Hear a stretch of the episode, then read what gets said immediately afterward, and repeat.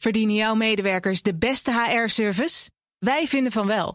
Numbers combineert payroll met slimme HR-features. Bespaar kosten en geef medewerkers eenvoudig toegang tot verlof, declaraties en loonstroken. Probeer Numbers op nmbrs.nl.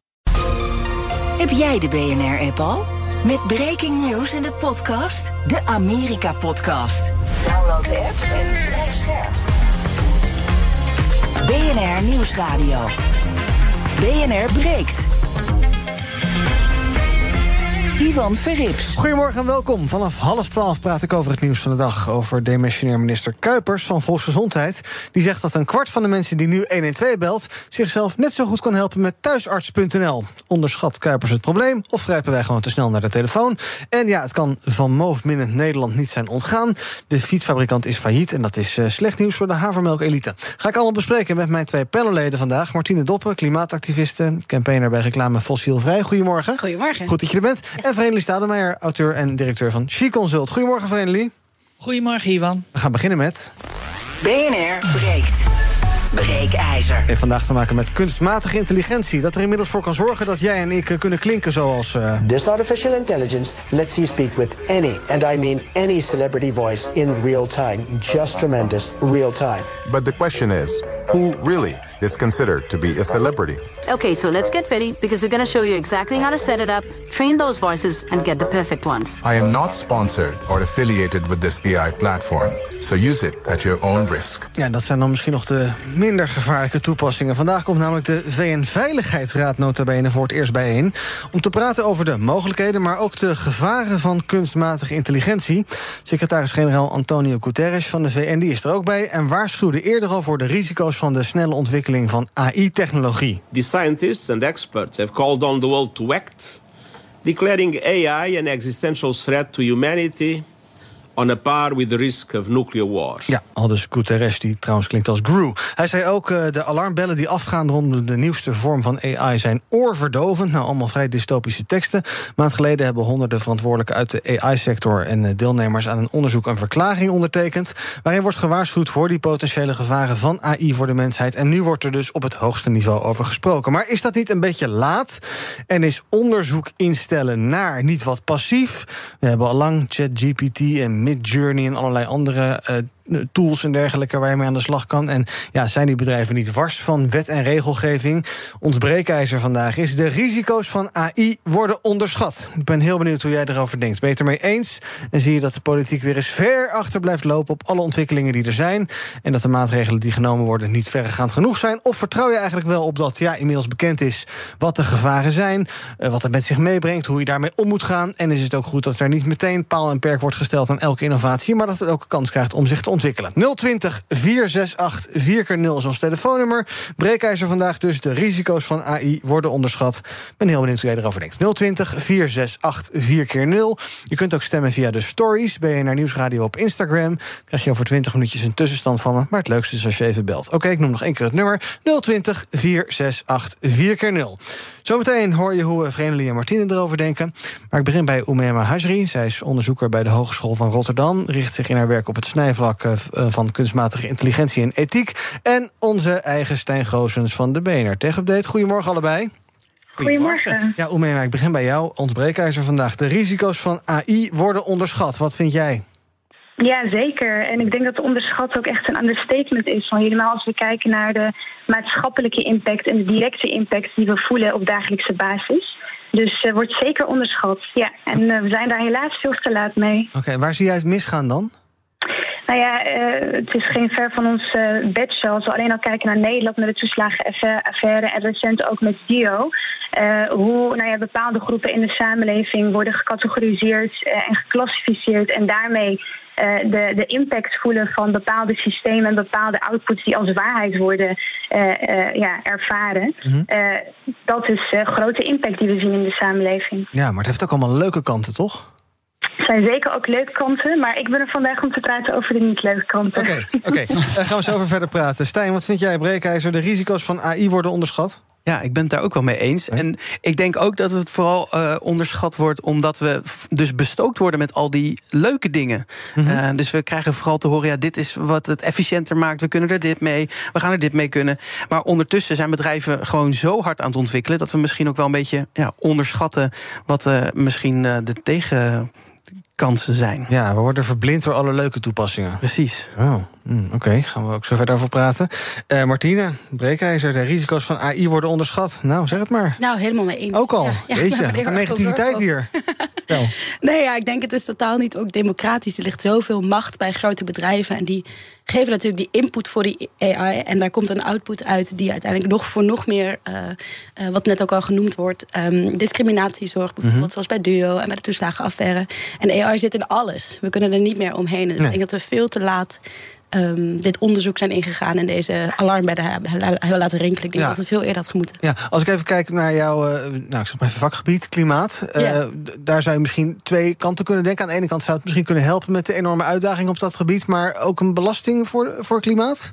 Nou, sowieso volgens mij, AI stoot heel veel uit, denk ik ook. De, ja. de opslag die ervoor nodig is. Uh, sowieso denken we daar nog niet zo heel vaak over, maar het is echt een enorme energieslurper. Mm -hmm.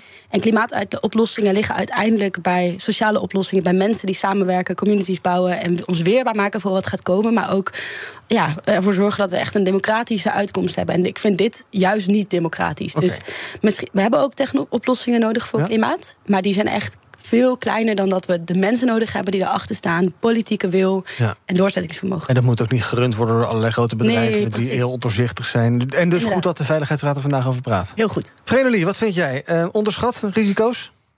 Ja, dat weet ik niet. Er wordt natuurlijk ongelooflijk veel over gepraat. Er zijn uh, enorm veel conferenties waar, uh, waar uh, allerlei wetenschappers en deskundigen praten over de risico's van AI en over hoe je dat zou kunnen in, indammen en over hoe je wel AI kunt gebruiken, maar ook de risico's kunt verkleinen. Dus ik, ja, weet je, dat was ook toen buskruid werd uitgevonden, werd er ook gezegd, oeh, ja, dat, dat, hè, daar kun je een oorlog mee voeren, ja. je kunt er ook tunnels mee maken. Weet je, dus ja. het, is, het heeft goede kanten, het heeft slechte kanten. Um, ik ben wel Um, uh, eens met Martine, die zegt van ja, het is niet heel democratisch. Mm -hmm. uh, hè, omdat het toch in handen is uh, van grote organisaties. Maar aan de andere kant, als je nou kijkt naar de discussie rondom ChatGTP, dat is natuurlijk jatwerk. Hè? Het maakt inbreuk op auteursrecht bijvoorbeeld om één ding te doen. Maar het vermenigvuldigt ook fouten. Hè? Staat ja. iets fout op internet, dan kopieert dat ChatGTP die kopieert dat klakkeloos. Ja.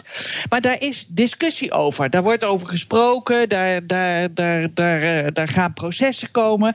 Uh, dus ik, ik, ja, ik, ik denk dat je het ook een beetje tijd moet geven. En dat je tegelijkertijd zelf ook heel uh, uh, alert kunt zijn. Hè?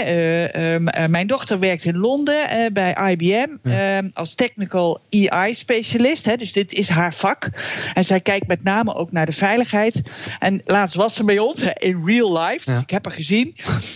en toen hebben we een codewoord afgesproken. Want zij zegt van ja, het moment komt dat je kunt videocallen. En dan denk je dat je je dochter aan de telefoon hebt, maar dat is dat niet zo. Oh. En die heeft dan problemen, die heeft 10.000 euro nodig. Ja. En dan, Ja, maar ja. hè, dus met een codewoord kun je checken of je dochter echt je dokter is. Nou, weet je, dat zijn gewoon hele praktische dingen waarmee je in ieder geval zulke soort eh, oplichting eh, kunt voorkomen. Ja, En, het is wel heftig eh, dat het nodig is, hè? Ja, ja, ja, nou ja. Wat, is Dat- dat- wat is dat codewoord trouwens? Ja, dat kan ik jou vertellen. ja, dat kan het proberen. Nee, maar ik denk ook dat je, dat je. Weet je, er lopen ook heel veel verstandige Ja. mensen eh, eh, op de wereld rond. Er lopen ook heel veel verstandige mensen rond bij al die grote organisaties die hiermee bezig zijn. Eh, ehm, eh, ik vind het ook goed dat de, dat de VN erover praat. Ja, Eh, maar je bent wel eh, maar enigszins we moeten het ook iets wat tijd geven. Oké, Ja. Eh, Oemema, ehm, voordat we naar de bellers gaan... de Veiligheidsraad praat er dus vandaag over. Nou, normaal praten die over ja, Oekraïne, Syrië, Noord-Korea... Mali, Israël, onstabiele Ja. landen, oorlogssituaties. En nu opeens AI. Wat, hoe hoort dat in dat rijtje? Ja, nou ja, kijk, ik ben niet verbaasd. Het hoort natuurlijk ook in het rijtje omdat het Verenigd Koninkrijk momenteel het voorzitterschap heeft. En Sunak eh, die heeft ook aangegeven een paar maanden geleden dat hij een key player wil zijn als het gaat om AI-wetgeving. Um, ja, is het te laat? Ben ik daar blij mee? Zeker, het is zeker een goede stap. We moeten de machtspositie uh, ja, van, van overheden in dit soort verenigingsverbanden ook niet onderschatten. Maar tegelijkertijd is ook de vraag: ja, hoe gaat die machtspositie gebruikt worden? Gaat die gebruikt worden in het belang van mens, maatschappij en milieu? Of wordt dezelfde huidige lijn doorgetrokken waarin ja, innovatie en de markt centraal staan. En al helemaal als we kijken naar hoe verweven big tech organisaties of industrie zijn uh, binnen overheden, binnen dit soort uh, ja, verenigingsverbanden, dan maak je me echt zorgen over ja, hoe de menselijke maat daarin nog uh, in stand gehouden gaat worden. Ja, want die bedrijven dus, lobbyen zich helemaal suf natuurlijk. Zeker, zeker. Dat hebben we ook gezien met de AI Act. Dus -huh. ja, het is zeker een goede stap in de juiste richting. Maar goed, wat gaat het narratief zijn? Uh, al helemaal als we nu kijken naar het politieke klimaat. En al helemaal als we kijken naar welke landen uh, in, de Veiligheidsraad zitten. Dus kijk naar Rusland, die AI gebruikt voor cyberwar. Maar ook in de huidige oorlog in Oekraïne. China, die bezig is met een Oeigoerse genocide. En daar AI uh, op loslaat. Het Verenigd Koninkrijk, die heel trots vluchtelingen aan het terugduwen is. En daar ook allerlei high-tech manieren voor wil gebruiken. VS en Frankrijk, die veel investeren in militaire AI en autonome wapens uh, en daar allemaal ja, futuristische definities bij hebben. Dus ja, zeker een goede stap in de juiste richting. Maar ja, dan uh, hangt het gewoon heel erg af van het narratief. Ja, ja global peace and security voor hun. Ja. Ja, precies, want dat is het doel van die Veiligheidsraad. We gaan even kijken naar onze bellers. 020 468 4 keer 0 Stelling, de risico's van AI worden onderschat. Als je nu belt, praat je zo meteen mee in de uitzending. David, goedemorgen. Goedemorgen, hallo. Zeg het maar. Ja, ik, uh, ik denk persoonlijk dat het uh, niet onderschat wordt. Mm -hmm. Ik denk dat het uh, vaak gebaseerd is op onkunde en onwetendheid. Als we specifiek kijken naar bijvoorbeeld het ChatGPT-model, zijn het vaak mensen die klakkeloos gaan proberen en uitproberen met zo'n model. En dat is waar de risico's ontstaan. Ja. Zo zie je bijvoorbeeld dat een medewerker van Samsung had zeer gevoelige informatie ingevoerd in dat model, zonder dat hij wist dat als je dat invoert, dat het aan de andere kant van de wereld weer omhoog gehaald kan worden. Dus wij denken persoonlijk dat uh, die risico's uh, niet ondermijnd worden, maar dat ze wel kunnen worden geminimaliseerd met goede educatie. En dat daar de basis ligt, dat mensen gewoon goed up-to-date moeten zijn hoe ze zo'n model moeten gebruiken. Ja. En dat dan heel veel van die risico's gewoon uh, de grond ingedrukt kunnen Ja, worden. on- onderwijs dus en voorlichting. Jij bent zelf actief in de, in de in- ja, ik zeg maar even, AI-industrie is misschien niet het goede woord, maar je, wat, bent, je hebt een bedrijf in deze sector, hè? Ja, wij hebben bybraincourses.com. En uh, wij geven dus bedrijven uh, les over de implementatie van AI binnen hun uh, bedrijf. En dan focussen we vooral op hoe ze dat alongside met de human touch kunnen gebruiken, zeg maar. Dus niet als vervanging, maar als ondersteuning binnen hun bedrijf. Want er zijn gewoon wel heel veel kansen waarin je gewoon processen gewoon echt kunt optimaliseren. Waardoor je ontzettend tijdrovende dingen gewoon kunt doen binnen secondes. Dus er liggen ook heel veel kansen. Duidelijk, dankjewel voor het bellen. Frodo, goedemorgen. Hi. Goedemorgen, Ivan. Zeg het maar. Zeg, AI, de risico's worden gigantisch overschat. Uh, want namelijk het grootste, ja, grootste risico wat ik erin zie... is dat AI mensen dom maakt. Dom aan lui. Kijk, ik noem even twee voorbeelden. In de zorg, er werkt een vrouw. En in de zorg is een gigantisch tekort. En er is een gigantisch tekort aan handjes en aan kennis. En men wilde weer, hè, de industrie, oh ja, technologie, robotjes, AI gestuurd. Het is pure afleiding. Mhm. Want we hebben gewoon handjes nodig. En de technologie meent altijd met een uh, industrie, meent met een gouden graal op de heilige graal te komen. Ja. Een ander aspect, een ander voorbeeld. Ik werk in de tuinbouw. En de tuinbouw moet duurzaam en de landbouw. En ik zie alweer reclame van uh, AI-gestuurde robotjes die insecten gaan zitten plukken. Oh ja. Terwijl het fundament, het fundament van duurzaamheid ligt hem heel ergens anders in. Het is weer pure afleiding. Ja, duidelijk, dankjewel voor het bellen. Rob, goedemorgen. Ja, goedemorgen, Ivan, met Rob. Ja, ik ben het wel eens met de stelling. Want eh, China en de Verenigde Staten die zijn momenteel verwikkeld in een wapenwetloop. wat betreft geautomatiseerde systemen met artificial intelligence. En het gevaar is dat ze zelflerend kunnen zijn. en zelfstandig beslissingen kunnen nemen. Ja, dan worden het, kunnen het ontwikkelen tot loose cannons.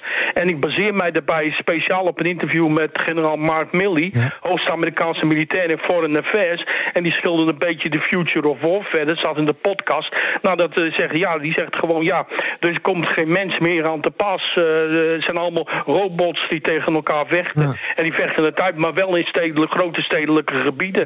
Ja, en uh, ja, dat kan nog zich tegen de mens keren. Rob, dankjewel voor het bellen.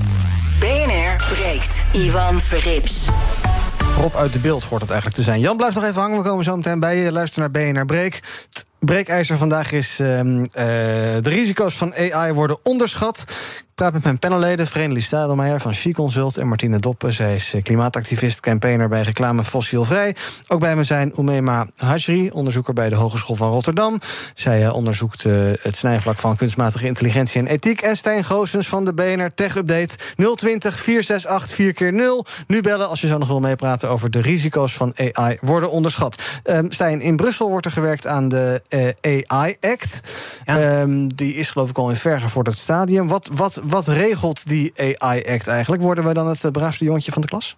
Eh, nou, eh, de EU belooft wel vrij streng te worden. Ehm, ze zijn bezig met een, een act die moet gaan kijken naar onder andere zorgen dat bedrijven hier veel duidelijkere regels in krijgen. Want op dit moment is het eigenlijk gewoon een wild westen. Iedereen kan doen en laten wat hij wil. En ehm, bijvoorbeeld het bedrijf achter ChatGPT, OpenAI, ja, die ziet de bui wel hangen. Die heeft ook al gedreigd. Als die regels te streng worden, ja, dan gaan wij weg uit de EU. Dus eh, er belooft wel eh, een strenge regelgeving aan te komen. Eh, ze zijn nu aan het uitwerken, inderdaad, hoe dat onderverdeeld gaan worden. Er zijn verschillende categorieën binnen AI. Wat valt waaronder? En ook zorgen dat er niet nog dingen in een grijs gebied belanden. Maar tegelijkertijd is China bijvoorbeeld ook bezig met regelgeving.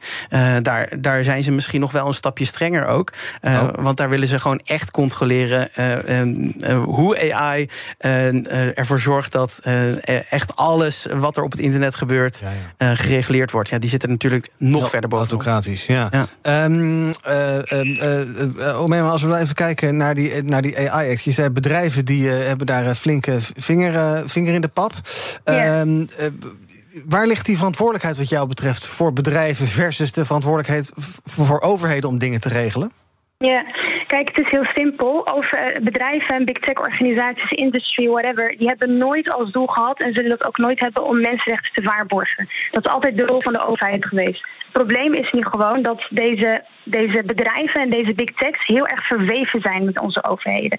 Dus eh, besef dat, dat, dat dit soort bedrijven gewoon letterlijk wordt gevraagd voor advies. Dat is net zoiets als je in een klimaatdiscussie op een gegeven moment Shell aan tafel eh, uitnodigt om advies in te winnen. En al helemaal als we kijken naar wat voor mensen erbij eh, binnen deze bedrijven zitten. Het zijn meestal hoogopgeleide witte mannen die ook zelf een bepaalde bias hebben, die ook zelf niet direct de impact voelen van deze systemen. Want het is heel erg makkelijk om te filosoferen over nou ja, futuristische scenario's of dystopische scenario's waarin AI eh, ons gaat overnemen of, of, of wat dan ook. Eh, terwijl we niet kijken naar de huidige impact die nu wordt gevoeld.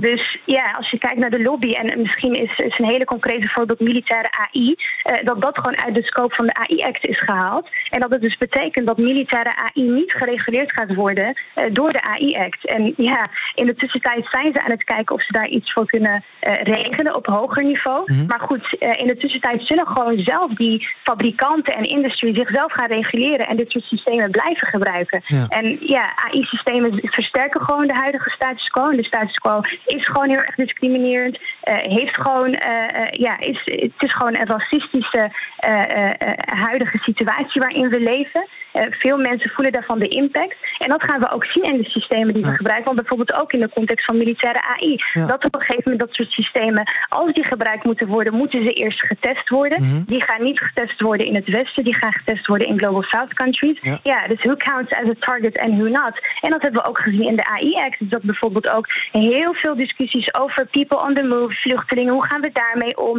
Eh, hoe gaan we om met surveillance, et cetera. Het is gewoon heel erg ja, in plaats van rechten gebaseerd. Omdat het niet ten koste moet gaan van innovatie. En dat is het probleem. En daarom zijn we kortzichtig. Ja. Het is niet dat er weinig mensen zijn met weinig expertise. Het is dat er helaas de mensen die aan tafel zitten niet de impact voelen van deze systemen. Nee, en anders ben je ook een beetje aan het praten met eh, de kalkoen over de kerstmaaltijd dus. Um, Vrenelie, als we ook even kijken... Ik vroeg net Martine naar haar eh, nou, specialiteit klimaat. Als we even kijken naar, naar jouw arbeidsmarkt, diversiteit op die arbeidsmarkt... zie je daar dan ehm, eh, vooral kansen of toch ook wel bedreigingen? Want inderdaad, AI-modellen worden getraind met ja, beschikbare data. Dus er zitten altijd eh, vooroordelen in enzovoorts.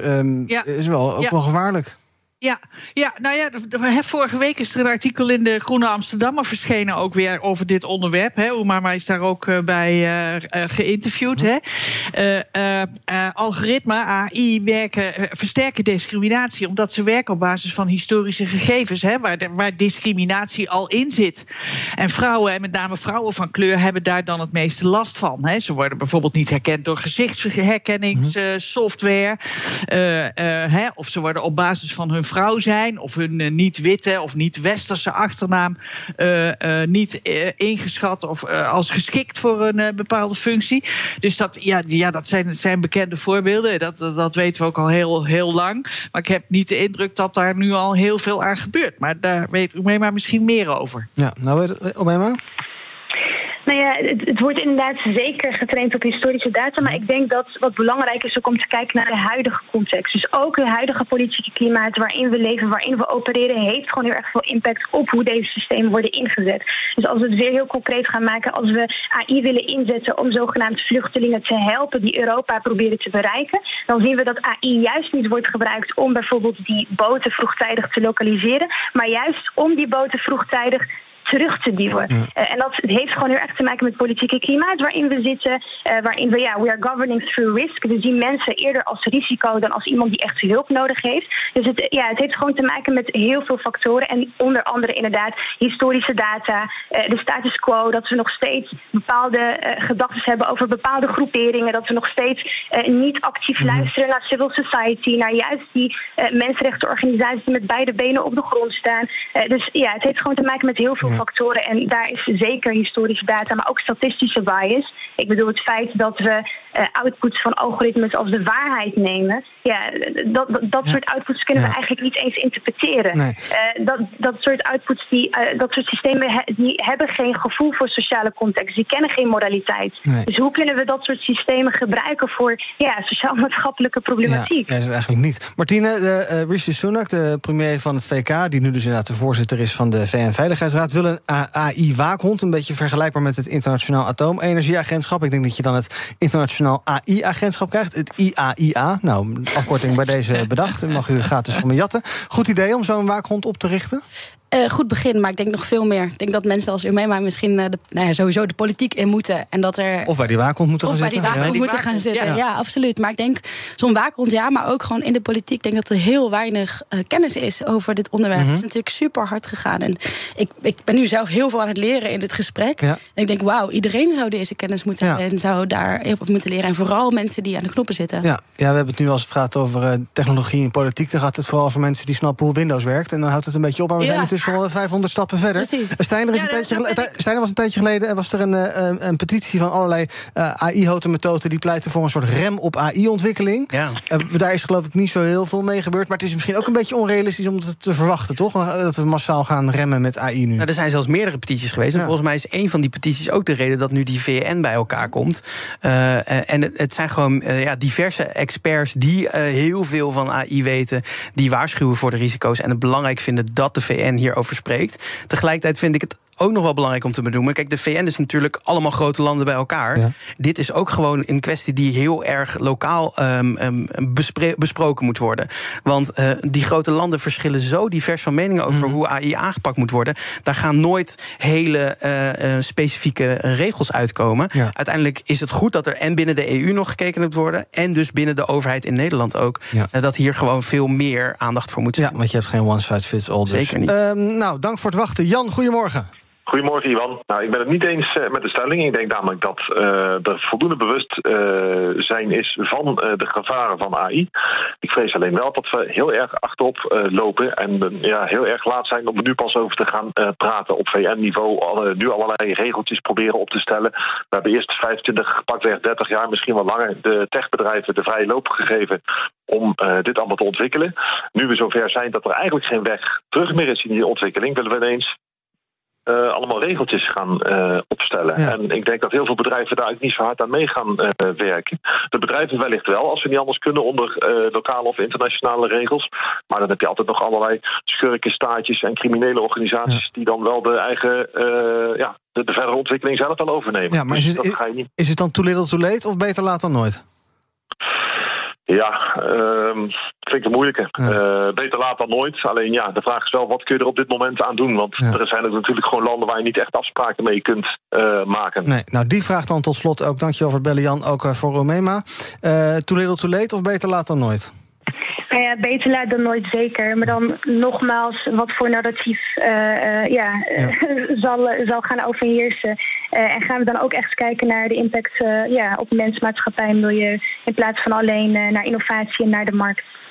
Omema Hajri, onderzoeker bij de Hogeschool van Rotterdam... en uh, Stijn Goossens van de BNR Tech Update. Dank voor jullie aanwezigheid bij uh, dit breekijzer. 84% is het eens met de stelling... de risico's van AI worden onderschat op onze Instagram-pagina. Daar kan je nog de hele dag reageren. En zometeen ga ik met Verenigde en Martine verder praten... over het nieuws van de dag, over de ideeën van minister Kuipers... als het gaat om de zorg. Die zegt, joh, de spoedeisende hulp, ga maar lekker googlen. En het nieuws eh, van de dag voor alle Van Moof-liefhebbers... is dat de stekker uit dat bedrijf wordt getrokken. En hoe nu verder? Of moeten we gewoon weer lekker gaan fietsen op een uh, stalen ros van 80 euro. Is dat veel beter. Gaan we zo bespreken in het tweede deel van BNR Break. Tot zo. Het Eneco Klimaatreport van deze week komt uit Amsterdam. Ik ben Pascal en ik sta hier met de oprichter van Wikkelhuis op de werkplaats. Oep, wat zie ik hier? Ja, je ziet allemaal huisjes. En welke rol speelt energie-efficiëntie in jullie ontwerp- en bouwproces? We bouwen alleen maar met hernieuwbare materialen. Maar het leukste is dat we eigenlijk uh, zonne-energie gebruiken voor onze elektriciteit. We hebben duizend zonnepanelen op ons dak van de werkplaats. Duizend zonnepanelen, dat zijn er een hoop. Ik kan me voorstellen dat er veel stroom vanaf komt. Ja, er komt een enorme bak met stroom uit. En soms in de zomer is dat ook te veel. En daarom werken we samen met uh, Eneco, met het uh, opwek optimaal systeem. En wat doet dat systeem? Een soort dimmer. Dat als er te veel stroom is, dat je dat zeg maar wat terug reguleert, zodat er geen netcongestie ontstaat. Want dan zou alles vastlopen. Uh, juist de balans op het energienetwerk. Ja, precies. En zo werkt Wikkelhuis samen met Eneco aan klimaatambities. Is het ook iets voor jouw bedrijf? Check dan eneco.nl slash klimaatambities. Verdienen jouw medewerkers de beste HR-service? Wij vinden van wel. Numbers combineert payroll met slimme HR-features. Bespaar kosten en geef medewerkers eenvoudig toegang tot verlof, declaraties en loonstroken. Probeer Numbers op nmbrs.nl. BNR Nieuwsradio. BNR breekt. Ivan Verrips. Welkom terug. In mijn panel vandaag Martine Doppen, klimaatactivist en campaigner bij reclame Fossielvrij. En Verenigde Stadelmeijer, zij is auteur en directeur van She Consult. En we gaan praten over het nieuws van de dag. Te beginnen bij een, uh, nou ik zou bijna zeggen, iets wat hallucinant interview van minister Kuipers in het Algemeen Dagblad vandaag. Hij zegt: mensen die nu op de spoedeisende hulp terechtkomen, die uh, kunnen volgens hem ja, net zo goed uh, terecht bij de huisarts, bij de fysio, bij de apotheker of bij de psycholoog of gewoon op internet. En daarom moet er een revolutie in de zorg komen. De zorg moet intensiever gaan samen werken en wordt waar het kan afgeschaald. Eerder dit jaar noemde hij al deze drie punten. Ik wil uh, voor de acute zorg drie dingen. Dat acute zorg, daar waar die geleverd wordt, voldoet aan de minimale kwaliteitscriteria. Ten tweede wil ik dat alleen al vanwege de drukte in de spoedzorg, die steeds verder toeneemt, dat alle regio's gaan werken aan regionale zorgcoördinatie. En ten derde wil ik dat hoogcomplexe, veelal levensbedreigende spoedzorg direct komt op een locatie waar die patiënt met dat probleem ook geholpen kan worden. Ja, als ik dat zo hoor, uh, dan klinkt het een beetje als een minister van Volksgezondheid die eigenlijk niet zo van de zorg houdt. Is dat jouw indruk ook? Hoe bedoel je dat nou? Nou, die zegt: uh, u, blijft u maar thuis en bel maar liever niet. En uh, ja, uh, we moeten misschien gaan afschalen, het moet efficiënter. Ja. Nou ja, kijk, weet je, als het inderdaad waar is dat 25% van alle mensen die naar de spoedeisende hulp gaan, daar eigenlijk niet thuis horen en gewoon naar de huisarts hadden gekund uh, of naar de apotheek, dan mm -hmm. snap ik dat, je, dat hij zegt dat dat anders moet. Ja. Uh, uh, maar wat natuurlijk ook aan de hand is, is dat huisartsen uh, overbelast zijn. Dat je daar gewoon vaak niet dezelfde dag uh, terecht kan. -huh. Als je al een huisarts ja, hebt. He, als je al een huisarts ja. hebt, precies.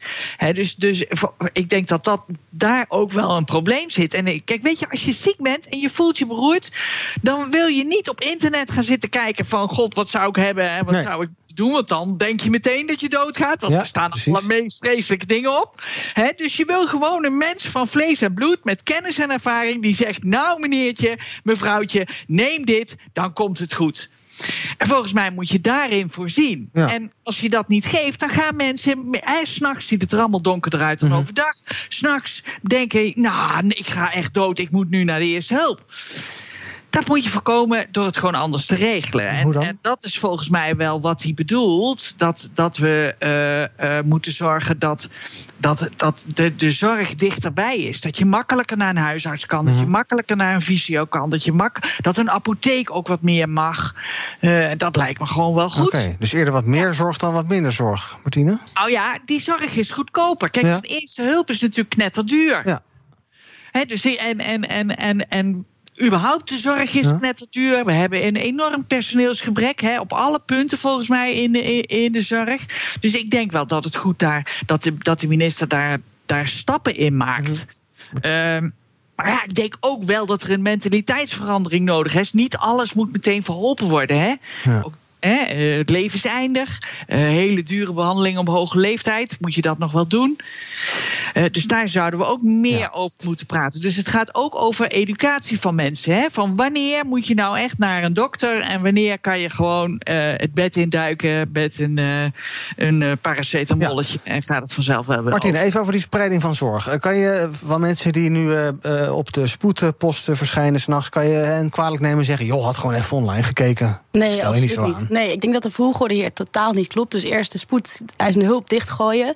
En dan kijken van, nou ja, en dan ook de verantwoordelijkheid bij mensen zelf neerleggen. Want kijk maar op het internet. En de- maar de verzorgingsstaat is zo erg afgebroken. Mensen hebben geen andere keus dan 112 soms bellen. Dus inderdaad, je moet heel veel meer regionale oplossingen. eh, veel meer ehm, ehm, mensen die aan huis komen, de wijk in. Maar daar moet eerst geld voor vrijkomen. Zodat die mensen echt het gevoel hebben van... hé, hey, ik weet wie ik moet bellen, want ik voel me niet goed. Ehm, zodat die zorg inderdaad veel dichter bij huis is. Maar als dat goed geregeld is, dan kan je kijken... hé, hey, volgens mij hebben we nu minder spoedeisende hulp nodig... want de zorg aan huis is veel beter geregeld. Mhm. En mensen weten waar ze terecht kunnen. Ik heb zelf heel lang in de zorg gewerkt. En eh, ook in thuiszorg wat veel kleinschaliger was. En dat werkt gewoon heel goed.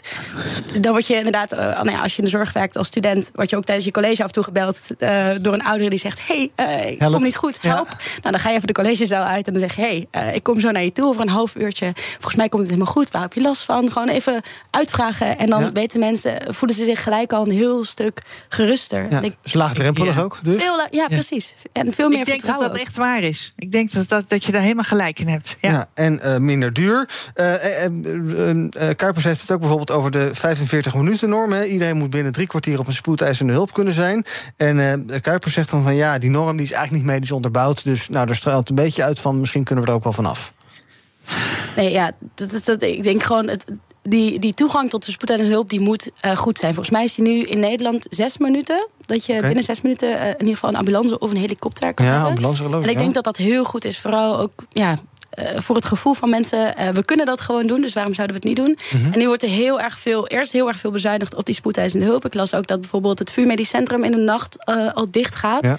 Nou ja, de- überhaupt de verantwoordelijkheid zo erg bij ziekenhuizen leggen dat ze maar een eigen hachje moeten redden. In plaats van dat, die gewoon, nou ja, dat het gewoon een, een mensenrecht is. Dat je echt goede toegang tot zorg hebt in een land, een superrijk land, wat dat gewoon kan leveren. Eh, ik denk echt totaal verkeerd om eh, stappenplan. Ja, het is trouwens 12 minuten de eh, Oh, 12 minuten. aanrijdtijd van ambulances. De eis daarvoor althans. Ja. Eh, Kuipers zegt ook, ja, die marktwerking in de zorg... nou kijk, als je het aan sommige partijen vraagt... dan is dat volledig mislukt. Hij zegt, mislukt vind ik te makkelijk, maar het moet wel anders. Ehm eh Vrenelie, ja, dan ga ik bijna denken... SP-achtige dingen, moeten we terug naar, eh, naar ziekenfonds... en weer volledig eh, terug naar de statenzorg? Of eh, is het ook wel goed om daar een deel eh, eh, ja, eh, commercieel te houden, zeg maar even? Nou ja, ik denk dat ziekenfonds gewoon een goed idee is. Eh, net zo goed als dat ik vind een basisinkomen is een goed idee voor iedereen. Eh, hè, dit, dit, dit, zijn, ja, nou ja, en Martine zei het al, eigenlijk gewoon mensenrechten. Dus dat zou je gewoon goed kunnen, goed moeten regelen. Maar we hebben dat ziekenfonds natuurlijk niet voor niks afgeschaft. Dus ik denk dat je zou moeten kijken van, goh, hè, eh, eh, behoud het goede en de rest moet je weggooien. Dus ik ben wel voor, voor, voor, voor een ziekenfonds, maar ik denk ook dat je dat dat we veel meer zouden moeten praten over dat het normaal is dat je doodgaat. Uh, dat, je, dat je ervoor mag kiezen dat je je leven mag beëindigen als het voltooid is. Of als mhm. je uh, uh, ernstig ziek bent. Dat het normaal is dat je zegt: joh, ik ga geen eindeloos traject in van papa en nat houden. Ik kies ervoor om, om waardig te sterven. Hè? Dus ook die discussie zouden we meer moeten gaan voeren. Want ook met de vergrijzing, ja, een beetje linksom of rechtsom, het wordt onbetaalbaar. Ja, en hoe cru ook, daar bespaar je ook mee. Ja, dat is, ja zo simpel is het.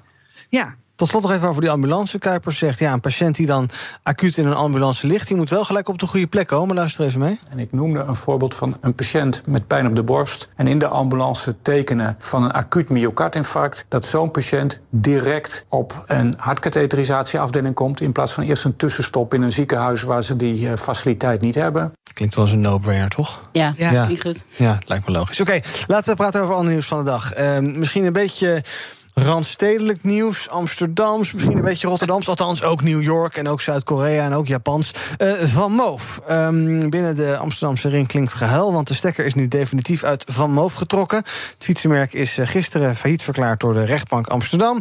Afgelopen nou, dagen werd nog gezocht naar geldschieters... om een ondergang te redden. Ze hebben onder andere geïnformeerd bij concurrenten van Van Moof... van die uh, elektrische fietsenboer. Maar het is hem dus niet geworden. Eigenlijk was er nog wat tijd uitgetrokken om te zoeken naar een oplossing. Maar ik zei het dus al, gisteren een uh, faillissement. Nou, uh, Martine, um, uh, als je om je heen kijkt in Amsterdam, jij woont in Amsterdam, dan ja. zijn die dingen niet te missen. Nee, Gruwelijk duur, 2500 euro of iets dergelijks op zijn minst, misschien nog wel meer. Um, ik hoorde ook al dat jij geen bezitter ervan bent. Nee. Ook nooit geambieerd om zo'n ding te willen no, hebben. Waarom niet? Het is een mooie fiets om te zien. ja, ik zou mijn geld in iets, iets beter steken. Oh, ik denk, dan heb je echt te veel geld als je zo'n zo'n fiets kan betalen. Ik vind ja. het ook echt een symbool van ongelijkheid in de stad. Dat je echt denkt, wauw, als je zoveel geld aan een fiets kan, uit, uh, kan besteden, ja. dan hoop ik dat je allereerst even mensen om je heen ook daar eerst aan denkt. Voordat je voor jezelf zo'n fiets koopt. Oké, okay, wat voor fiets heb jij dan? Want jij, jij kwam trouwens net binnen met zwarte handen, want jouw ketting lag eraf. Ja, klopt. dat zegt volgens mij genoeg over mijn fiets. Ja, een oude oud barrel, of niet? Een oud barrel, ja. ja um, toch, um, Lee, ja, het zou wel de fietsenindustrie gaan uh, revolutionaliseren. Um, maar is niet helemaal gelukt, geloof ik. Ja, nou ja, het heeft natuurlijk wel iets, iets gedaan in de markt. Hè? Maar ja. weet je, ik vind dit ook gewoon weer een les van dat je ziet van een bedrijf starten en een bedrijf groot maken. Dat is gewoon niet zo makkelijk. Hè, dat vereist veel kennis, veel leiderschap. Hè? Niet alleen marketing en een cool design, hè, maar ook mhm. gewoon een goed ontwerp, goed management van het productieproces, de serviceverlening. Uh, uh, en dat vereist ook een bepaald type leider. Hè? Uh, in iedere fase van de onderneming heb je weer een bepaald type leider nodig. En, en ja, van geloof, uh, uh, ik weet niet, ik, ik, ik, kijk er vanaf de buitenkant naar, mm -hmm. dus ik, ik, weet het, ik weet het ook niet precies, hè, maar groeien en zorgen dat je die groei kan bijbenen, dat vereist een andere type leider die de organisatie en ook de keuzes die die organisatie maakt in bijvoorbeeld productontwerp, ja. productieproces kritisch tegen het licht houdt. En het lijkt dat dat hier niet gebeurd is. Ja, en Martine uh, zegt eigenlijk het is ook een beetje een overbodig product. Is dat ook jouw indruk of niet? Ja, dat kan je ook van hele dure horloges ja, zeggen. Zeker. En van hele dure auto's. Ja. En, en uh, uh, ja, weet je, het is ook een bedrijf waar heel veel mensen werkten. Waar heel veel mensen hun, uh, hun boterham mee verdiend mm -hmm. hebben. Ja, weet je, er zijn, ja, er zijn ongelooflijk veel producten overbodig. Ja. Uh, dus ja, dat, dat, dat, ik, ik, ik, meet me daar geen oordeel nee, je moet er zelf weten aan. of je dat wil uh, hebben of niet. En, trouwens, mijn broer die woont in Nijmegen, ja. die heeft ook een Van Moof. Dus oh ja. ja. het is, oh, het is ook al buiten de ring gearriveerd. Jeetje. Luister nog even mee naar uh, onze gewaardeerde collega Naat Broekhoff van BNR Mobility. Die zei dit. In ieder geval heeft FD wel eerder al gemeld hè, dat de grote fietsenpartijen, dus dan hebben we het over Axel en Pon, zijn benaderd hè, om, om geld in Van Moof te steken of misschien mogelijke overname. Nou, die hebben toen niet toegehapt. Maar wellicht zijn ze nu wel geïnteresseerd. Het merk is ontzettend hip en happening geweest. Dus misschien denken ze nu wel, hier zit nog iets waar we wat mee kunnen. Nou, kijk nog even, ja, ondernemershart, Vrenelie. Uh, als je het bedrijf op uh, zijn gat ligt, maakt het dan betere kans om ergens een keer een doorstart te maken? Zou kunnen, hè? Het is natuurlijk wel wat je vaak, uh, wat je vaak ziet. En het, het, het, het, het had natuurlijk een product wat, wat, waar een enorme markt voor was. Uh, en waar, waar het stuk op liep, was dat het, uh, dat het alle onderdelen zelf maakte. Ja. dat een gewone fietsenmaker op de, op de hoek dat die, die van Moof niet kan maken. Dat nee. het dan dus naar, terug moet naar de serviceverlening. Dat en dat het niet ze daar totaal overbelast waren en het niet aankonden. Als dat goed geregeld was geweest, Had het misschien wel kunnen werken. had het verschil Ja. Kunnen zijn. En wat voor fiets heb jij nou eigenlijk? Ehm, Ik heb geen idee. Volgens mij heb ik een combinatie van allemaal dingen bij Oh ja. elkaar. Ik heb een fiets gekocht bij de, ja, ik weet niet wat het heet, Pantar in Amsterdam. Dat is een soort Oh. st- stadsbedrijf waar mensen met afstand tot de arbeidsmarkt werken. 80 euro. Heel nice. Heel fijn ding. En ik fiets elke dag met eh, spierkracht op naar mijn werk. Dat Verdienen jouw medewerkers de beste HR-service? Wij vinden van wel. Numbers combineert payroll met slimme HR-features. Bespaar kosten en geef medewerkers eenvoudig toegang tot verlof, declaraties en loonstroken. Probeer Numbers op nmbrs.nl. In de transportsector is de energietransitie in volle gang. Benveldse Transport ziet dit echt als een kans en verwacht dat elektrisch rijden een belangrijk onderdeel van hun toekomst wordt. Inmiddels rijden ze al elektrisch voor onder andere supermarktketens. Meer weten? Je leest het verhaal op partner.fd.nl/slash bp. BNR breekt. Voor één van Moof S5 kan ik eh 43 fietsen van 80 euro kopen. Dat dan weer wel. Ehm, we gaan kijken naar wat mijn panelleden zelf is opgevallen in het nieuws. Martin, Martini wil het hebben over deze gebeurtenis van gistermiddag. Het aantal uitgebrachte stemmen 19, voor is 19.638. Enthousiasme gistermiddag in Utrecht. PvdA en GroenLinks hebben bekendgemaakt dat ze nou, gezamenlijk een eh, lijst gaan maken met één lijsttrekker en één programma. Eh, de ledenraadpleging was afgelopen week en in grote meerderheid stemden leden van beide partijen voor. In de Eerste Kamer was dat al zo, één eh, lijst. En nu ook in de Tweede Kamer dus. Ehm, jij bent in het verleden actief geweest bij GroenLinks. Ja, ik ben nog steeds actief bij GroenLinks. Ben je blij met deze samenwerking? Zeker. Ja, denk, waarom? Waarom nou, heb je die rode jongens van de PvdA erbij? Nou, kijk, het was ook heel mooi geweest als het allebei eh, 25 zetels zo, eh, was geweest. Ja. Maar we hebben een heel rechts land waarin we leven en daar moeten we uitkomen. Eh, en ik denk dat deze linkse samenwerking daarvoor gaat zorgen. En dat het de grootste partij kan worden, deze Ja. samen. Ja, we En hebben dan al eh, peiling- Sorry. krijgen we een premier van GroenLinks, Partij van de Arbeid. Dat zou heel mooi zijn. Welke premier staat bovenaan jouw verlanglijstje? Een vrouw, sowieso. Oké. Ja. Ehm, dan kijken we eh, afgelopen weekend hè, een peiling. Ja, het zegt niet zoveel van Marie Stol nog. Maar oké, inderdaad, 25 zetels. Net als BBB en net als VVD. Ja, precies. Nou, wat kan je dan bereiken? Nou, ik denk nog veel meer. Ik denk dat eh, de bewegingen eh, ook op links alle, alle handen ineens slaan. Dus er is een initiatief, bijvoorbeeld, dat heet de Sterbeweging. Er zijn eigenlijk alle verschillende bewegingen die, we, die bezig zijn met antiracisme, klimaat, eh, Eh, die hebben de handen ineen geslagen om te zeggen: hé, hey, we moeten echt een supersterke samenwerking op links hebben. Dus dat moeten we in de politiek hebben, maar ook in de maatschappij. Ja. En we gaan gewoon de komende maanden keihard campagne voeren om ervoor te zorgen dat heel veel mensen begrijpen op welke manier we uit deze crisis kunnen komen. Namelijk dat het kan op een sociale manier. Ja. Dat we niet haatdragende po- politiek hoeven te zaaien, zoals wat rechts probeert. Om het nu ook te laten vallen, bijvoorbeeld op migratie. Eh, we kunnen gewoon eh, veel meer die landsgrenzen open doen. En we Ja. kunnen ervoor zorgen dat iedereen een woning heeft. En we kunnen ervoor zorgen dat de klimaatplannen eh, echt gaan halen. Op een sociale manier dat iedereen mee kan doen. En waarom denk je dat dat met z'n tweeën samen beter kan dan alleen? Want je zegt eh, een vrij rechts land. Nou, we hebben inderdaad de afgelopen jaren VVD aan de macht gehad. Een beetje met D66. Nou, oké. Ehm, eh, wa- waarom zou je daar nu een vuist tegen kunnen maken als je, dat, als je samen gaat werken? Waarom is dat beter dan alleen?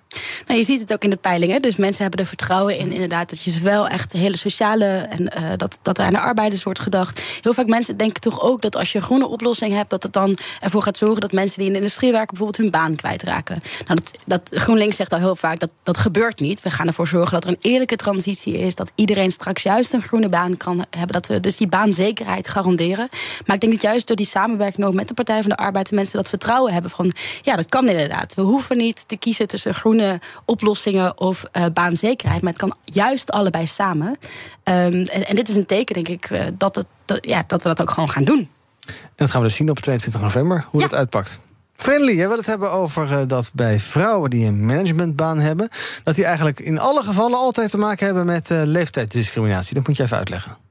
Ja, dat is een uh, artikel in uh, de Harvard Business uh, Review. Um, en dat vind ik wel interessant. Kijk, de laatste maanden hebben we het heel veel over vrouwenhaat. Hè, tegen vrouw, -hmm. vrouwelijke politici, hè, Sigrid Kaak enzovoorts. Hè. de kritiek die vrouwen krijgen is veel persoonlijker. Helemaal niet op de inhoud. Hè, maar dan gaat het om de stem, de toon, de jurk, whatever. Waarom ze niet geschikt is voor de politiek. Maar er is nog een aspect wat, wat dan meespeelt. En als het gaat om seksisme. Hè. Een Amerikaans onderzoek uh, onder bijna duizend vrouwelijke leiders in de industrie laat zien dat vrouwen last hebben van ageism. Leeftijdsdiscriminatie. Nou kennen we leeftijdsdiscriminatie wel als het gaat om oudere werknemers. Maar dit onderzoek laat zien dat vrouwen op managementposities altijd last hebben van leeftijdsdiscriminatie. Namelijk, als ze jong zijn, dan zijn ze te jong. Dan zien ze eruit als een student of een trainee. Hè? Ja. Wordt dan gezegd. Onervaren. Hè? Als ze in de dertig zijn. Hè? Ja. En dan hebben ze geen overtuigingskracht. En, dan, uh, hè? en mannen, jonge mannen, die zijn gedreven en veelbelovend. Nou, zijn ze tussen de 40 en de 60, dan wordt er gezegd van ja, ze hebben te veel familieverantwoordelijkheden. Ze zijn te moeilijk te sturen. Ze zijn uh, in de overgang en ze ogen niet fris meer. Hè? ja, ik verzin het niet, maar dat is wat, wat er dan gezegd wordt. Hè? En mannen zijn dan op het ideale punt van ervaring en frisheid. Ja. En 60 plus vrouwen zijn ouderwets en vastgerust, zien er niet vitaal uit, wordt er dan gezegd. Oma's. En mannen zijn wijs, deskundig en ervaren. Hmm. Kortom, vrouwen hebben nooit de goede leeftijd. Hun leeftijd is altijd een reden om ze af, af te serveren. Nou, wat kan je daar nou als werkgever aan doen? Want dat wil je natuurlijk niet, hè? Nee. Dus ten eerste onderkennen dat dit speelt. Hè? Ook bij jou in de organisatie. En ook al denk je van niet, het is er. Uh, tweede, bij promoties, wees transparant. Kijk objectief naar kwaliteiten en prestaties. En ten derde, en dat is dan met name voor jongere vrouwen, Mhm. koppel jongere vrouwen aan een oudere mentor die verder kijkt en die haar kwaliteiten in de organisatie kan promoten. Nou, wat kan je zelf doen? Hetzelfde eigenlijk als die mentor. Wees je bewust van het mechanisme en kijk naar wat die vrouw kan. Naar haar kwaliteiten en zet die overal waar mogelijk in het zonnetje. Ja, en het begint dus bij bewustwording dat je weet dat dit speelt in je achterhoofd, zonder dat je daar eh, allerlei boze bedoelingen bij hebt. Precies. Ehm, maar dat dit wel bij iedereen leeft en dat je daar dus iets mee kan als je wil. Precies, precies, ja. Renly, dankjewel. We gaan kijken wat er training is op de socials. Can I come to your house tonight? Sure. Yeah. I don't have anything big planned, just a giant blowout party with all the Barbies and planned choreography and a bespoke song. You should stop by. So cool. Barbie Core is trending. Ja, want je ontkomt er niet aan. eh, De nieuwe marketing van de Barbie-film. Eh, je hebt het ongetwijfeld ergens gehoord of gezien. iPhone 1 is trending. Een van de eerste exemplaren van de iPhone is dit weekend verkocht... voor 300 keer meer dan de prijs dan waarvoor het ding in 2007 op de markt kwam. Ehm, dan gaat het nog over drank en drugs op internet. De politie heeft in juni voor het eerst meer dan 6000 meldingen... van alcohol- en drugsgerelateerde overlast binnengekregen. En tot slot de Nijmeegse Vierdaagse is trending. Dit geluid is vanaf vandaag weer volop te horen in Nijmegen.